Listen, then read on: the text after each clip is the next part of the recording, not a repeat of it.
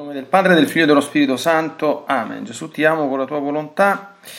Vieni divina volontà a pregare in me e poi offri questa preghiera a te come mia per soddisfare le preghiere di tutti e per dare al Padre la gloria che dovrebbero dare tutte le creature.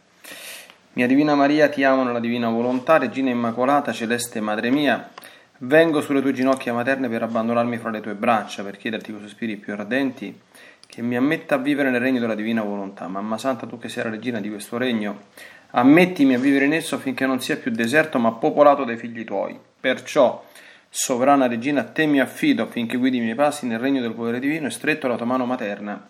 Guiderai tutto l'essere mio affinché faccia vita perenne nella divina volontà. Tu mi farai da mamma e come a mamma mia ti faccio la consegna della mia volontà affinché me la scambi con la divina volontà e così possa restare sicuro di non uscire dal regno suo. Perciò ti prego che mi illumini attraverso questa meditazione per farmi comprendere sempre più e sempre meglio che cosa significa volontà di Dio e come vivere in essa. Ave Maria, piena di grazia, il Signore è con te. Tu sei benedetta fra le donne e benedetto è il frutto del tuo seno Gesù. Santa Maria, Madre di Dio, prega per noi peccatori, adesso e nell'ora della nostra morte. Amen.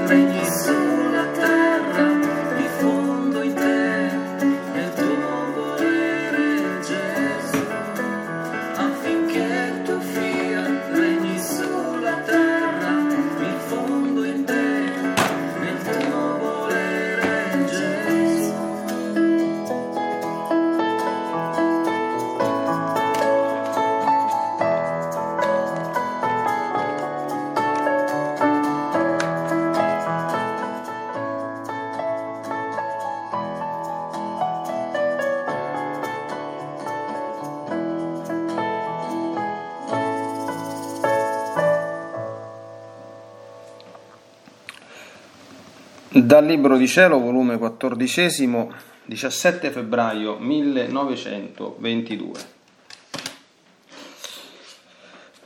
Mi sentivo oppressa per la privazione del mio dolce Gesù e non facevo altro che chiamarlo, desiderarlo, ma invano. Onde, dopo aver molto stentato, quando non ne potevo più, è venuto ed io chissà quante cose volevo dirgli, ma lui si è levato in alto senza darmi tempo ed io lo guardavo e lo chiamavo. Gesù, Gesù, vieni.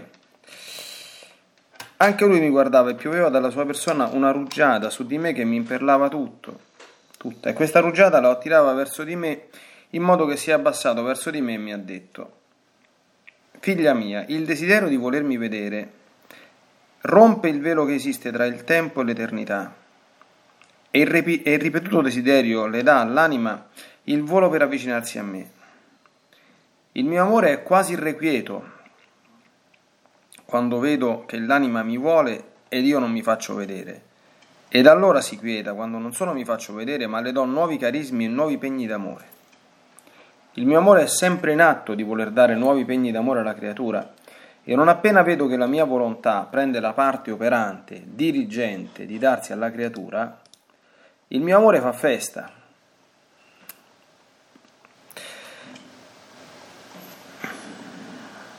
Corre, vola verso di essa, si fa culla dell'uomo, e se vede che non riposa nella sua culla, lo tentenna, le canta per farlo riposare e dormire nel suo seno e mentre dorme lui le alita in bocca per dargli nuova vita, d'amore. Se vede che il suo cuore non è felice, dal suo interrotto respiro, con l'alito che gli manda il mio amore, gli forma la culla nel cuore, per togliergli le amarezze, gli intoppi, le molestie e felicitarlo d'amore. E quando si sveglia, oh come gioisce il mio amore nel vederla rinata, l'anima, felice e piena di vita, e le dice, vedi, ti ho cullata nel mio seno per darti riposo, ho vegliato al tuo fianco, nel tuo sonno per fare che tu ti destassi forte, felice e tutt'altra da quella che eri. Adesso voglio essere culla ai tuoi passi, alle tue opere, alle tue parole, a tutto. Pensa che sei cullata da me e nella culla del mio amore mettici il tuo amore, affinché medesimandoci ci felicitiamo a vicenda. Bada a non metterci altro, altrimenti mi contristerai e mi farai piangere amaramente. È il mio amore che più si avvicina all'uomo, anzi, è la culla dove lui è nato. Sebbene nella mia divinità tutto è armonia, come sono in piena armonia le membra al corpo. Sebbene l'intelligenza prende la parte dirigente dove risiede la volontà dell'uomo, se lei non vuole, si può dire che l'occhio non vede, la mano non opera, il piede non cammina. Invece se vuole, l'occhio vede, la mano opera, il piede corre, tutte le membra si mettono d'accordo. Così la mia divinità, la mia volontà prende la parte dirigente e tutti gli attributi si mettono in piena armonia per seguire ciò che il mio volere vuole sicché vi concorre la sapienza, la potenza, la scienza, la bontà, eccetera. E siccome tutti i miei attributi, sebbene distinti tra loro, vivono nella fonte dell'amore, sboccano d'amore, ecco perciò che mentre è l'amore che corre, che agisce e che si dona, tutti gli altri miei attributi vi concorrono insieme.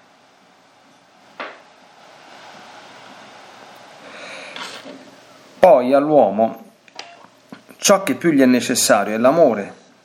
L'amore è come il pane alla vita naturale, sicché può farne a meno della scienza, della potenza, della sapienza, o al più sono cose che si vogliono a tempo e da circostanza, ma che si direbbe se avessi creato l'uomo e non lo amassi? E poi a che, po- a che pro crearlo se non dovessi amarlo? Questo mi sarebbe di disonore e non opera degna di me che non so fare altro che amare. E che sarebbe dell'uomo se non avesse un principio d'amore e non potesse amare? Sarebbe un bruto e neppure degno di essere guardato. Perciò in tutto deve correre l'amore. L'amore dovrebbe correre in tutte le azioni umane, come corre l'immagine del re nella moneta del regno e se la moneta non è improntata dall'immagine del re, non viene riconosciuta per moneta. Così, se in tutto non corre l'amore, non è riconosciuta come opera mia.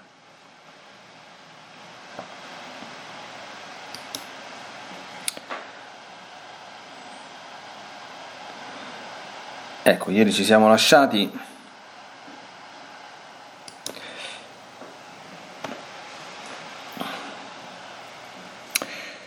proprio con questo brano, eh, non solo di lunghezza significativa, ecco, ma di qualità altamente significativa, perché in alcuni passaggi fondamentalmente, a mio avviso, questo è un brano assolutamente fondamentale, perché fa comprendere il ruolo fondamentale, come dire, importante che ha e che è la divina volontà.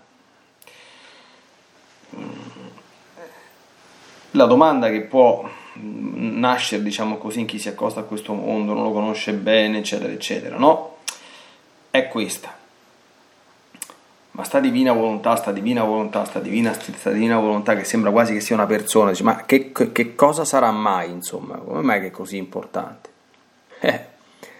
Qui Gesù attraverso un esempio eh, molto bello, diciamo nella, verso la seconda parte, quindi eh, verso la conclusione del brano, eh, ci fa comprendere molto bene che cos'è la, la divina volontà. Io qualche volta insomma l'ho, l'ho accennato, ma qui lo fa in maniera molto intuitiva, con degli esempi molto calzanti, molto emblematici, ecco, molto importanti e, e, tra l'altro ci consente anche un immediato passaggio ecco, tra volontà divina e volontà umana, quindi per comprendere anche un pochino bene come funzionano le cose dentro di noi e come davvero anche per noi, eh, attenzione perché la volontà divina, come dire, usiamo questa espressione un po', è la cosa più importante per Dio, ma la volontà umana è la cosa più importante per noi, la volontà umana, attenzione, intesa come facoltà. Per cui tutto quanta la nostra, la nostra vita, la nostra santificazione, la nostra fede, deve essere semplicemente un continuo esercizio a imparare a far funzionare bene la nostra volontà, che invece in Dio funziona in maniera mm, che, che, che, dire perfettissima, se fosse possibile ancora dire poco, insomma, perché mm, diciamo perfettissima, ma è, è, è sempre poco in confronto a come funziona la volontà dell'Altissimo. Bene, detto questo, allora, Gesù anzitutto riprende alcuni temi molto importanti che abbiamo visto nella meditazione del giorno precedente. Il desiderio di Lui. Il desiderio di, poter, di voler vedere Lui, per le anime innamorate della Madonna, penso che si possa, come dire, anche fare una, una trasposizione, insomma, no? Eh, è cosa importantissima, perché i desideri nella nostra anima sono come le ali, sono quelli che ci fanno spiccare il volo, cioè se io desidero fortissimamente qualcosa, è, è chiaro che quella cosa eh, la desidero perché la amo, attenzione, ma più la desidero e più la amo. Quindi il desiderio è l'ala eh, o forse le ali dell'amore. E se una cosa la desidero, se la desidero ci penso, e la desidero tanto quanto ci penso. Se la desidero la amo, e la amo tanto quanto la desidero. Ecco, è quel, è quel desiderio, noi pensiamo un attimo anche a, io quando leggo queste cose immediatamente penso, mi, mi immagino, mi rappresento, no? per quanto possibile, insomma, questa è proprio un'immaginazione eh, forse anche presuntuosa, eh, forse anche un po' troppo ardita, no? A come erano i desideri della Madonna nei confronti dell'Altissimo, cioè, io mi immagino sempre l'annunciazione eh, come, cioè, una, una, come dire, una veemenza talmente grande del desiderio che la Madonna aveva del Messia, di vederlo vivere, insomma, e di vederlo sulla terra, anche se lei non si riteneva degna di essere, evidentemente non si, ci pensava manco per l'anticamera del cervello, ma che è stato talmente forte, sapete che c'è qualche santo mariano, insomma, qualche fonte che dice che di qualche tempo è stata anticipata l'incarnazione, quasi come se in un sussulto di desiderio troppo forte, eh, io mi piace vederla così, insomma, sicuramente sono stupidaggini mie umane, insomma, come se l'avesse aspirato, cioè se l'avesse quasi costretto, c'è un desiderio talmente forte che lui è sceso e dice basta, eh, ci sarebbe da aspettare ancora un po', ma scendo prima. Quasi come, sempre secondo il nostro modo di parlare, senza evidentemente voler compiere nessuna riverenza verso l'Altissimo in quanto tale, una cosa come se dice se ce la faccio più, scendo, basta. eh, questa è la forza immensa dei desideri. E qui è bellissimo il gioco Gesù dice, dice il mio amore è irrequieto quando vedo che l'anima mi vuole io non mi faccio vedere, ma lui lo fa apposta a non farsi vedere, perché se non si fa vedere il desiderio aumenta. E però questa irrequietezza di Gesù, perché Gesù è contento di vedere, ma vorrebbe accontentare l'anima facendosi vedere, ma non lo fa perché il desiderio e l'amore aumenti. Però mi quieto quando non solo mi faccio vedere, ma le do nuovi carismi e nuovi pegni d'amore. Ecco, quindi se non si fa vedere nostro Signore non disperiamo, insomma, no? Perché potrebbe darci nuovi carismi e nuovi pegni d'amore in tutti i modi possibili. Noi siamo veramente circondati dall'amore di Dio, se impariamo a, a riconoscerlo a vederlo, perché a volte anche attraverso le cose più comuni, le circostanze più ordinarie possono veramente passare delle vere e proprie chicche, perle dell'amore divino. Delicatezze, carezze, insomma, che il Signore ci fa arrivare e che dobbiamo imparare a riconoscere, noi dobbiamo assolutamente imparare, e la divina volontà certamente ci aiuterà a non vedere più niente attraverso occhi umani. Cioè, una parola gentile che ti dice una persona in un momento che stai un po' così, no? Te l'ha detta la persona, o è la divina volontà che ha suscitato, ha ispirato quella persona a suo nome di dirti quella cosa per mandarti una carezza? Punto interrogativo. Che pensiamo noi? Perché in realtà è così. cioè, noi lo sappiamo, certamente lo sappiamo e speriamo che ci crediamo, se facendo la meditazione, avendo certamente tutta quanta una serie di informazioni che noi abbiamo, no? che nulla sfugge al nostro Signore, che la sua volontà è dappertutto, insomma, quindi che può ispirare le persone, che si prende cura di noi, attraverso tutti questi collegamenti di informazioni che sappiamo ci possiamo arrivare, diciamo così, a riconoscere in un evento apparentemente naturale una manifestazione della volontà divina. Ecco, ma quando si entra, come dire, in questo vortice di relazione di amore lo si comincia a vedere davvero dappertutto, ma questo senza, senza che uno diventa un mezzo matto, invasato, fanatico, eh? quindi queste, queste, cose sono proprio aliene, lontanissime da, da questo mondo divino, no? quindi uno comincia sempre a dire, eh, cioè a, a, fare insomma espressioni, usare modi di esprimersi per far pensare agli altri che chi lo sa quale grande mistico o mistica sia, no? quindi questo, questo non ha niente a che fare con con questo mondo, è tutto sempre vissuto nella più assoluta semplicità, ordinarietà, mh, mm, sempli, proprio semplicità, letizia, gioia, riservatezza anche, no? Perché ecco, se il nostro Signore ti fa un regalo a te, l'ha fatto a te e quindi te lo tieni te, non me lo tengo io, insomma, senza andarlo a, a sbandierare in giro. Però qui Gesù eh, dice, il mio amore è sempre in atto di voler dare nuovi pegni d'amore alla creatura e non appena vedo attenzione che la mia volontà prende la parte operante, attenzione, eh, qui c'è un amore che è sempre in atto e una volontà che prende la parte operante dirigente di darsi alla creatura. Quindi già qui comprendiamo che cos'è la volontà. La volontà è, io l'ho definito tante volte, è il motore della, della vita anche divina. Dio fa quello che vuole. D'accordo? Dio fa, e se non vuole una cosa non la fa, cioè Dio è amore. Pensiamo per esempio nella, nella creazione, no? E che cos'è la creazione? La creazione è evidente con atto della divina volontà, perché Dio ha voluto creare, quindi ha voluto che il suo amore si mettesse in moto e sprigionasse il capolavoro e il prodigio della creazione tra le cose materiali con il vertice l'uomo, che è il suo capolavoro. Ma questa è una cosa che Dio ha voluto. Cioè la creazione noi sappiamo che non è eterna, eh? d'accordo?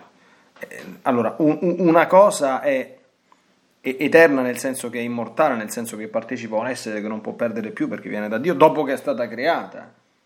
Ma attenzione, eh, l'eternità del cosmo è un'eresia, eh? quindi come pensavano certi filosofi greci antichi. Solo Dio è eterno, cioè è Dio solo che possiede l'eternità increata che c'è da sempre e per sempre. Io una volta che sono nato vivrò per sempre, poi eh, speriamo da, da beato e non da dannato, insomma, ma non ci sono da sempre. E invece Dio c'è da sempre. ecco, ma prima che la sua volontà, come dire, si azionasse, adesso secondo certamente qui, e sprigionasse la creazione, la creazione non c'era. Non c'era. Ecco, e, e, anche nel, nel, nel, nel rapporto insomma, con, con, la creatura, eh, il suo amore deve essere azionato dalla volontà. E come si aziona? Eh, questa, come facciamo ad, ad azionare? Eh, allora, è chiaro che Gesù ama tutte le creature con amore divino, con amore di padre, con amore di creatore, con amore di redentore. Questa, questo tipo di amore è universalmente uguale per tutti. Ma l'amore sponsale, l'amore di, di, di, di predilezione, l'amore di... cioè è potenzialmente aperto a tutti, ma non lo vivono tutti perché non tutti si dispongono a riceverlo e non tutti entrano in questo santo gioco di amore proprio degli innamorati, come abbiamo visto nella meditazione di ieri. E quindi che cominciano, d'accordo? Gesù scende se tu lo desideri, Gesù ti dà le grazie se tu lo desideri con tutto il cuore, d'accordo? Ma con tutto il cuore. Gesù ti fa sentire il suo amore se tu gli fai sentire il tuo. Quante ore hai passato davanti al tabernacolo tutta quanta la tua vita? Per esempio, tanto per dirne uno. Cosa hai fatto per amore suo? Gesù questo lo faccio solo per te, ma cose che ti costano tanto, non stupidaggini, non da 50 centesimi al poveretto che incontri per strada, per carità. Gesù dice che anche un bicchiere d'acqua non perde la ricompensa, per carità. Ma insomma, da 50 centesimi non è un atto eroico, insomma, che ci costa chissà cosa, no?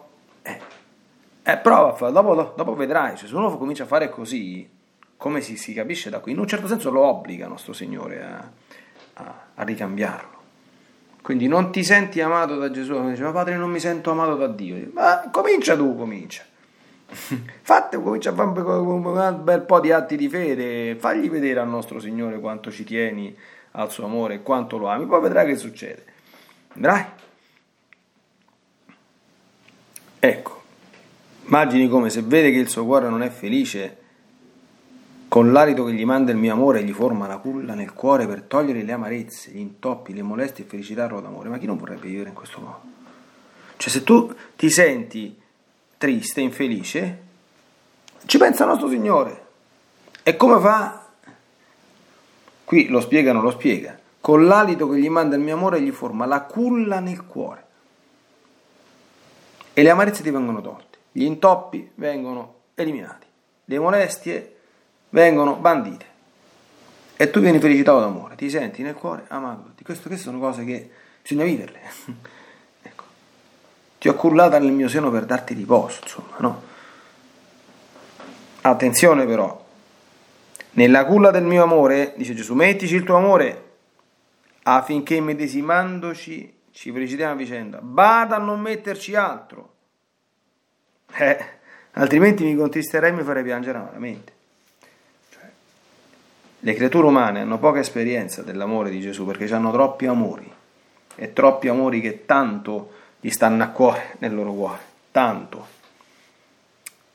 In realtà, questo l'ho visto tante volte, cioè noi tanti amori non solo che possiamo, ma dobbiamo averli.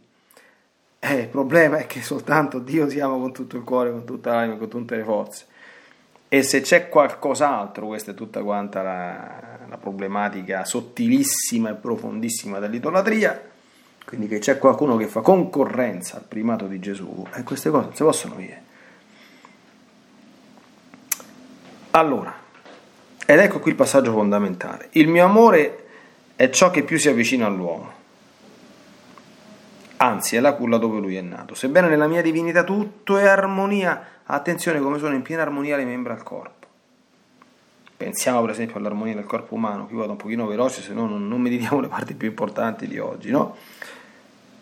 Attenzione, sebbene l'intelligenza prende la parte dirigente dove risiede la volontà dell'uomo, perché la nostra volontà funziona coadiuvata dall'intelligenza, cioè io per volere una cosa la devo conoscere, la devo comprendere e poi dice va bene, questa cosa la voglio. Attenzione, ma fino a quando la volontà si muove? Cioè, eh, io adesso sto, sto seduto per fare una, una meditazione, per alzarmi deve, io non ci penso, ma io mi alzerò quando la mia volontà comanderà alle mie membra di alzarsi, se no rimango seduto.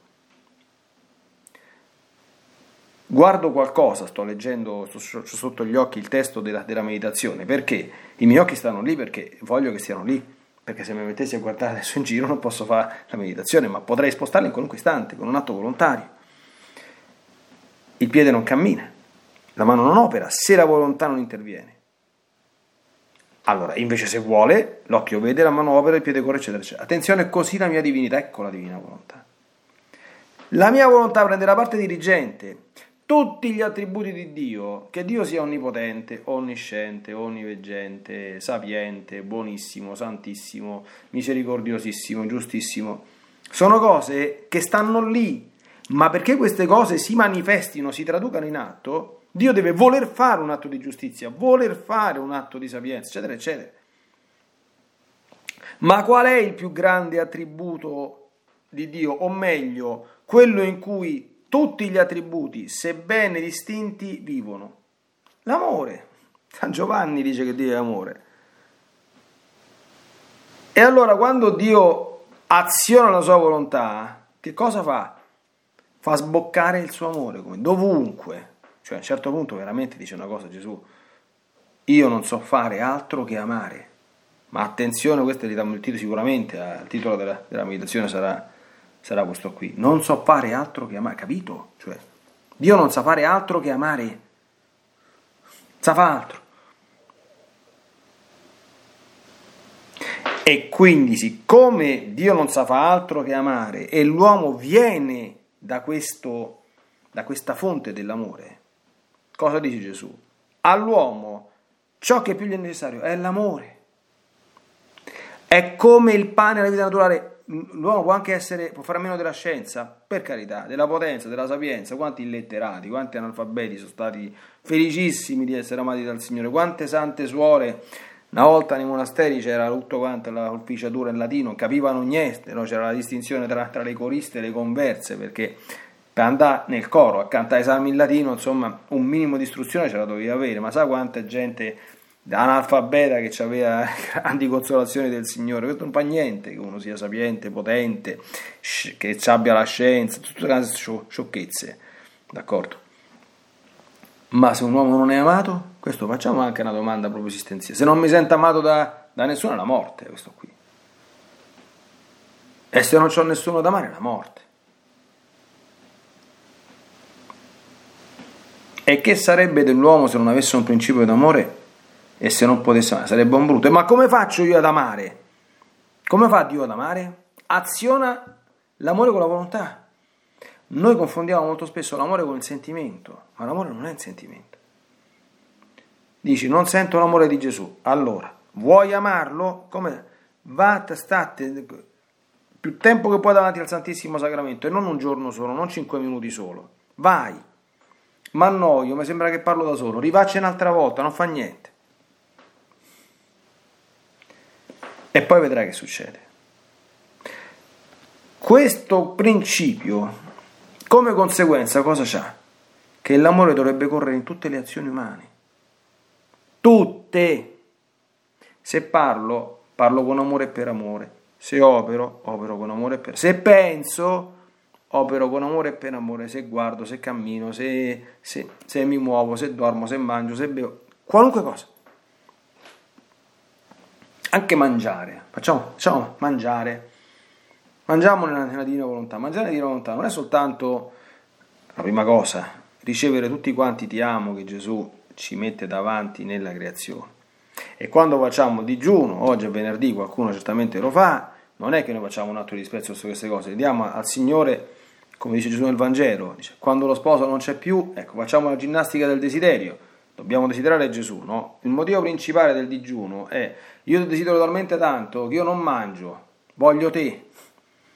Ecco, ti offro questo gesto anche per tutti quelli che non solo che non ti desiderano, ma te si firano proprio.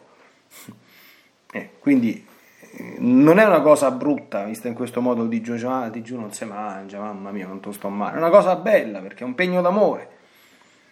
Domani uno mangia comincia a fare 30.000 ti amo al nostro Signore per le cose, però che mangiare sia amore io voglio bene a me stesso se mangio bene, Mangiare bene non vuol dire mangiare al ristorante come si chiama, eh, che si costa 300 euro a, a coperto, caviale e roba del genere. Mangiare bene significa non fare peccati di gola, ma peccati di gola non perché il nostro Signore voglia, voglia dice, ma me, mi deve limitare. Mangio una cosa buona, mangio vario, mangio non pesante, non mangio cose... Perché? Perché è un atto d'amore verso il corpo che Dio stesso ha creato, la custodia della salute. Non è come dire che noi siamo fissati, siamo salutisti e abbiamo paura della morte, uno dice, ah, ah, quello fa venire il tumore, ah, questo... cioè, oppure tutte quante le diete pazze, insomma, i vegani, i vegetariani, perché questo non si può...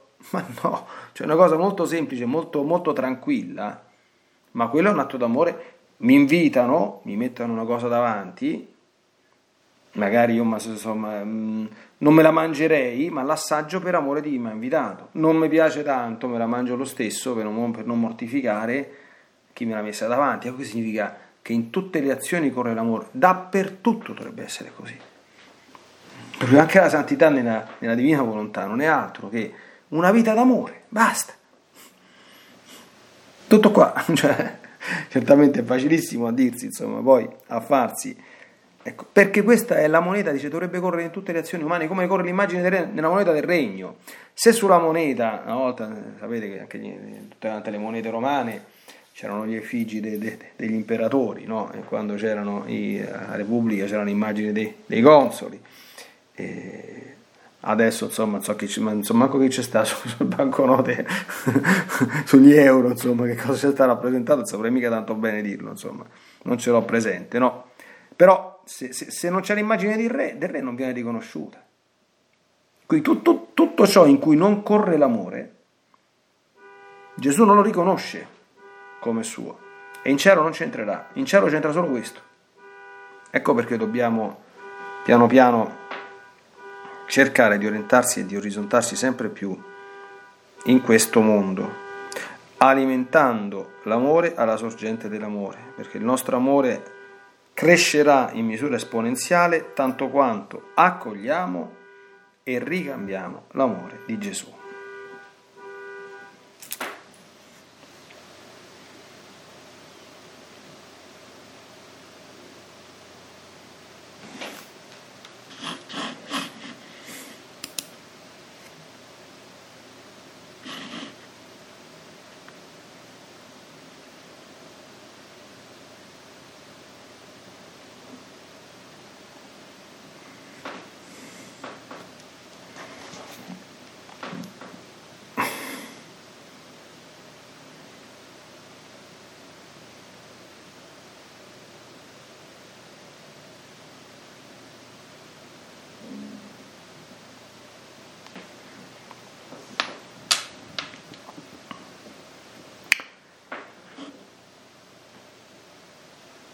Bene, Dio non sa fare altro che amare Santa Vergine Maria. Ah, sicuramente, insomma, questa è una frase che tranquillamente può essere trasposta ipso facto. Ecco. A te che non sai lo stesso fare nient'altro che, che amare. Tra l'altro amare mm, in maniera femminile e santamente femminile, da donna. Ecco la donna, se facesse la donna davvero, sarebbe una grande maestra ecco, di, di, amore, che ha un tocco in più. L'amore femminile è, a mio avviso, ecco, qualche cosa di sempre più bello, più grande, perché la donna come te ha proprio nel suo cuore iscritto la forma più alta e più bella di amore che possiamo sperimentare in questo mondo che l'amore materno Ecco, tu sicuramente ci vuoi tutti quanti amore, non dici altro in tutte le apparizioni possibili e immaginabili, insomma, ecco, che ci esorti semplicemente a questo. E la vita nella, nella divina volontà è questo.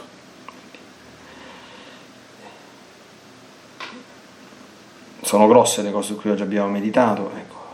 ti chiediamo di aiutarci innanzitutto a manducarle, a digerirle, assimilarle, ecco, e poi di sterzare decisamente ecco, verso una vita vissuta sotto l'egida e al sole dell'amore divino, del sole divino, che è Gesù.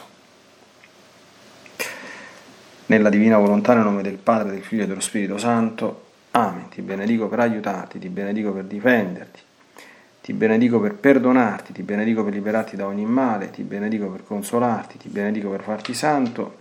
Ti benedico dunque nella divina volontà, nel nome del Padre, del Figlio e dello Spirito Santo. Amen. Fiat Ave Maria.